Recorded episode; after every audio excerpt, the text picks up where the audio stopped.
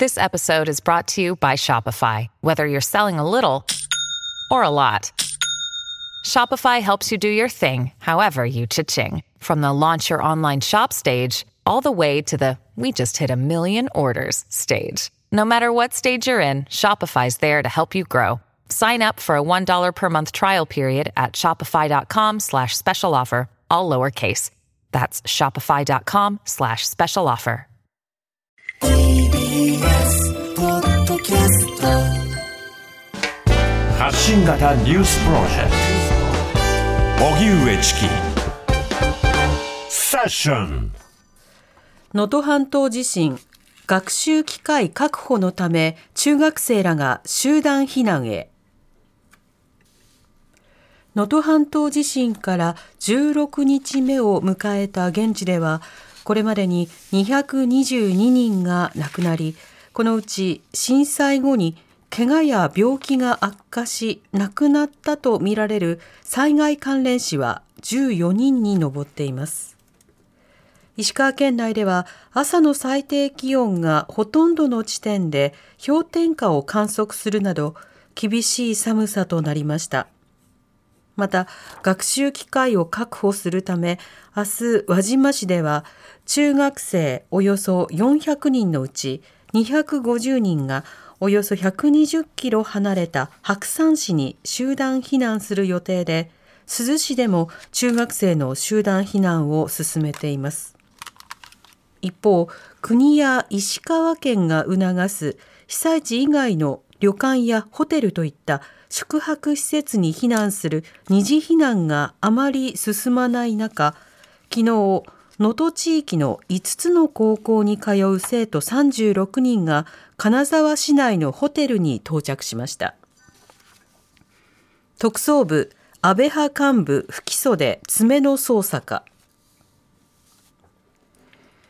自民党の派閥の政治資金パーティーをめぐる裏金事件で東京地検特捜部が安倍派幹部の7人を不起訴処分とする方向で詰めの捜査をしていることが分かりました。安倍派の5人衆と呼ばれる幹部や事務総長経験者ら合わせて7人の議員は政治資金規正法違反の疑いで刑事告発されていました。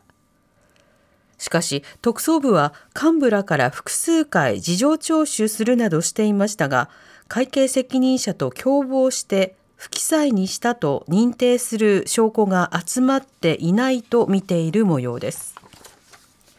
一方特捜部は高額なキックバックを受け取ったとされる大野参議院議員谷川衆議院議員については在宅のまま立件することを検討しているとみられます。そのような中自民党は党改革の在り方について議論する政治刷新本部の会合を開き岸田総理は自民党は変わらなければならないと強調。今月中の中間報告の取りまとめが目標となっています。ダイハツが3車種型式指定取り消しへ。ダイハツ工業が自動車の大量生産に必要な型式指定の認証申請をめぐり不正をしていた問題で斉藤国土交通大臣は今日特に悪質な不正を確認した3つの車種について型式指定を取り消す手続きを始めたと明らかにしました。国土交通省が型式指定を取り消す手続きに入ったのはダイハツグランマックス。トヨタタウンエースマツダボンゴの3つの車種です。これらの車種では本来はセンサーによって衝突を検知して作動させるエアバッグをタイマーで作動させるなど特に悪質な不正が確認されたということです。国土交通省は型式指定を取り消すにあたり来週23日にダイハツ側の意見を聞く聴聞を行います。また国交省はダイハツの奥平社長に対し組織体制の改善を求める是正命令書を手渡しました。アメリカ・アイオワ州党員集会トランプ氏が勝利宣言。今年11月のアメリカ大統領選挙に向けた野党共和党の候補を決める指名争いの初戦、中西部アイオワ州の党員集会が15日開かれ、トランプ前大統領が勝利宣言を行いました。トランプ氏は支持者の集会で最大の勝利だと宣言するとともに、政権奪還を見据え、団結すべき時だと呼びかけました。一方、AP 通信によりますと、フロリダ州のデサンテス知事が得票数で大きく差をつけられながらも2位を確実とし、唯一の女性候補、ヘイリー元国連大使がわずかな差で3位と続きました。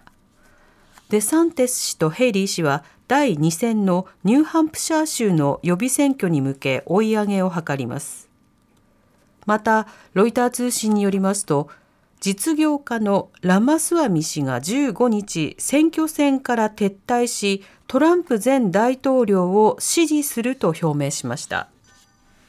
女の子を眠らせわいせつ行為の疑い男5人を逮捕。北海道の宿泊施設で13歳未満の女の子にわいせつ行為などをした疑いで茨城県の46歳の男ら30代から50代の男合わせて5人が昨日までに逮捕されました茨城県の男らは2018年からおととしにかけて北海道小樽市の宿泊施設で道内に住む当時13歳未満の女の子に3度にわたりわいせつな行為や性的暴行を加えようとした疑いが持たれています。警察によりますと、いずれの事件でも女の子に睡眠導入剤を飲ませ、犯行に及んでいたということです。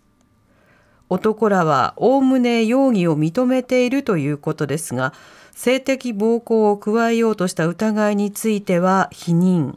また1人が2018年のわいせつ行為の疑いを否認しています。5人は北海道や沖縄、大阪、神奈川などに住み SNS で知り合い警察は茨城県の男が犯行場所を提案するなど主導的な役割を担っていたとみて調べています。イスラエルの攻撃で人質が死亡か。イスラム組織ハマスは15日、イスラエル軍の攻撃により人質2人が死亡したとし、動画を公開しました。ハマスは人質とする男女3人の映像を SNS に投稿。